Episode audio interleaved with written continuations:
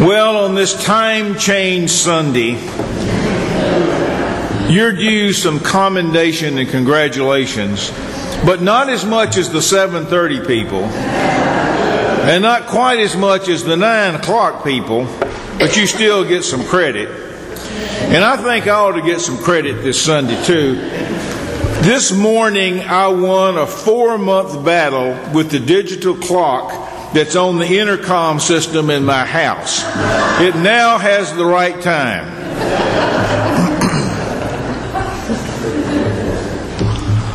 well, my dear friends in Jesus, the gospel lesson today is what is arguably the most famous and well known and well recognized verse in the New Testament.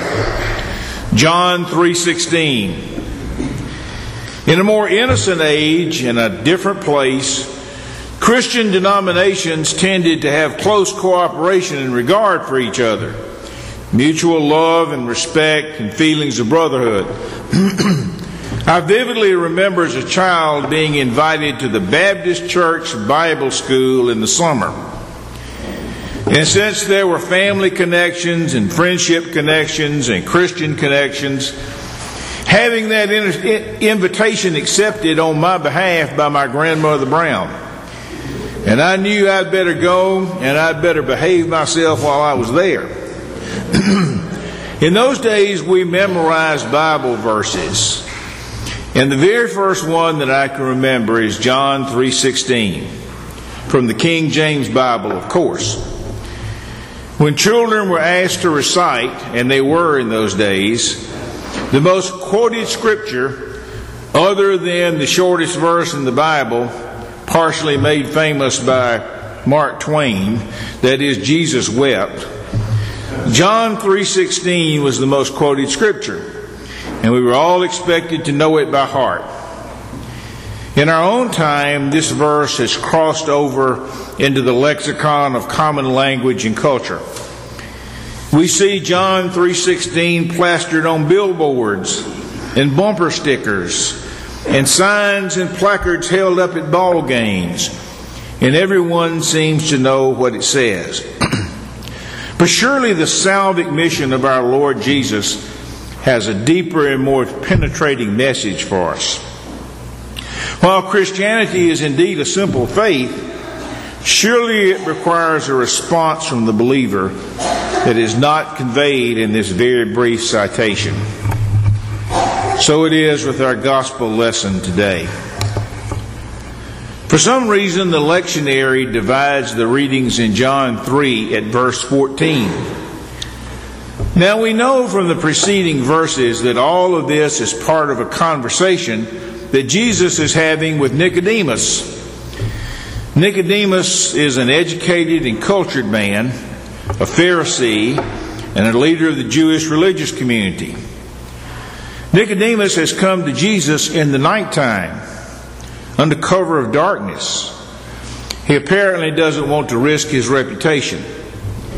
And when he comes to Jesus, he confesses that he and the other religious leaders of Israel truly believe that Jesus is a teacher sent by God. And so Jesus begins to explain to Nicodemus and to teach the saving message of his mission on earth. And this is the great message of our salvation. It's our hope, the hope of the whole world. God sent His Son into the world to save the whole world from sin and death. And condemnation is not a part of the intention of God. This reminds me of that old Christian anthem, Therefore there is no condemnation. God so loved the world this is indeed a teaching of joy and happiness and redemption. And ultimately, it's a teaching of the tremendous love that God has for all of His creation. Love that is beyond our poor ability to conceive or comprehend or understand.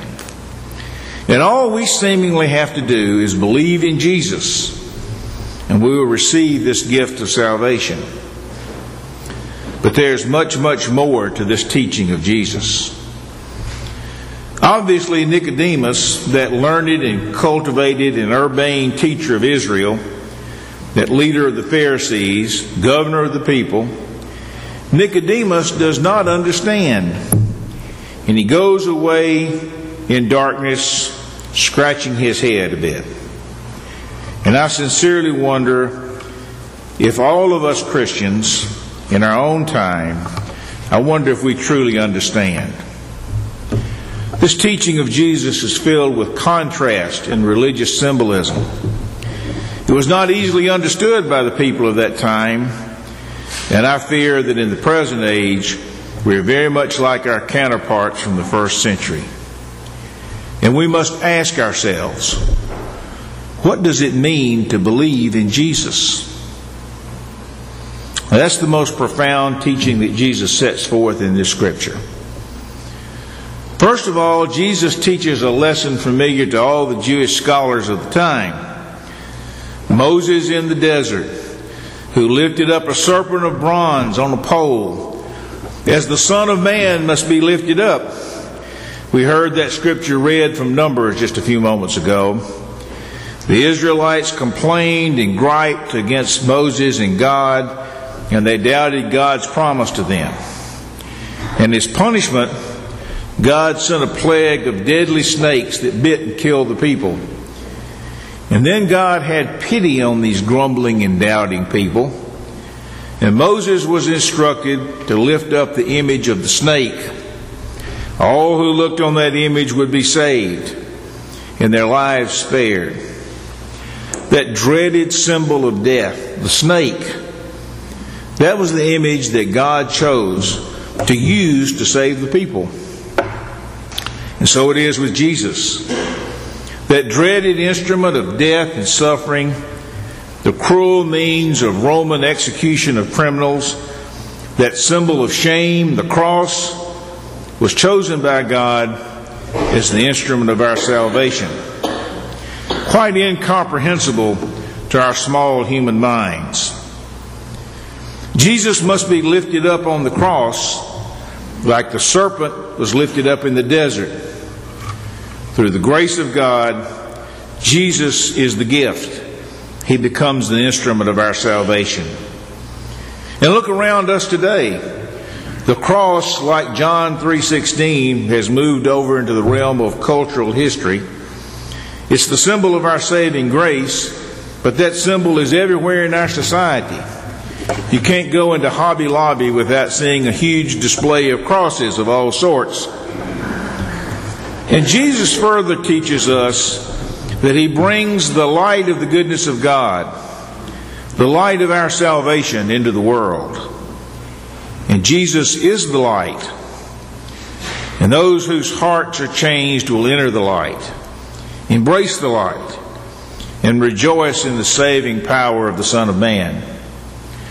But there will be some, because of the darkness of their hearts, the evil that they harbor in their minds, the deeds they have done and continue to do, there will be some who will not embrace the light. They will not embrace Jesus and his teachings, and they will remain in the darkness.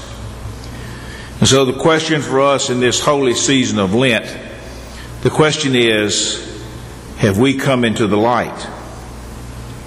Is it enough just to proclaim the joy expressed in John 3:16 that Jesus is coming to the world? Is it enough to display a placard with John 3:16 on it or a bumper sticker? Or must we truly and surely and completely believe in him and embrace his teaching of love? Do we have changed hearts and minds? Do we repent of the evil that we do and that's done in our behalf? Do we give up the petty and small feelings we may have toward our fellow man? How about those of whom we disapprove? Or those who have significant political or social or economic differences from us? What about the people who hate us? Do we also forgive them, love them, and pray for them, as we know Jesus has commanded us to do? This is an age of division in our society. And it is a time when people will try to exploit those tensions and divisions for their own gain. Do we give in to this great temptation? Or do we seek to walk in the light? Do we welcome the light because we truly believe in Jesus and all his teachings of love and understanding? Are we able to walk in the light? Remember, Nicodemus came to Jesus in darkness, both literal and symbolic. He came by night. But later, Nicodemus returns in the light to take care of the body of the crucified Jesus. Nicodemus had come to understand the teachings of Jesus. The question for our, this Lenten season, my dear friends in Jesus, the question is have we also learned? Do we walk in the light? Do we truly believe in Jesus? Because that is our only hope. That is the good news. That is the gospel. Thanks be to God.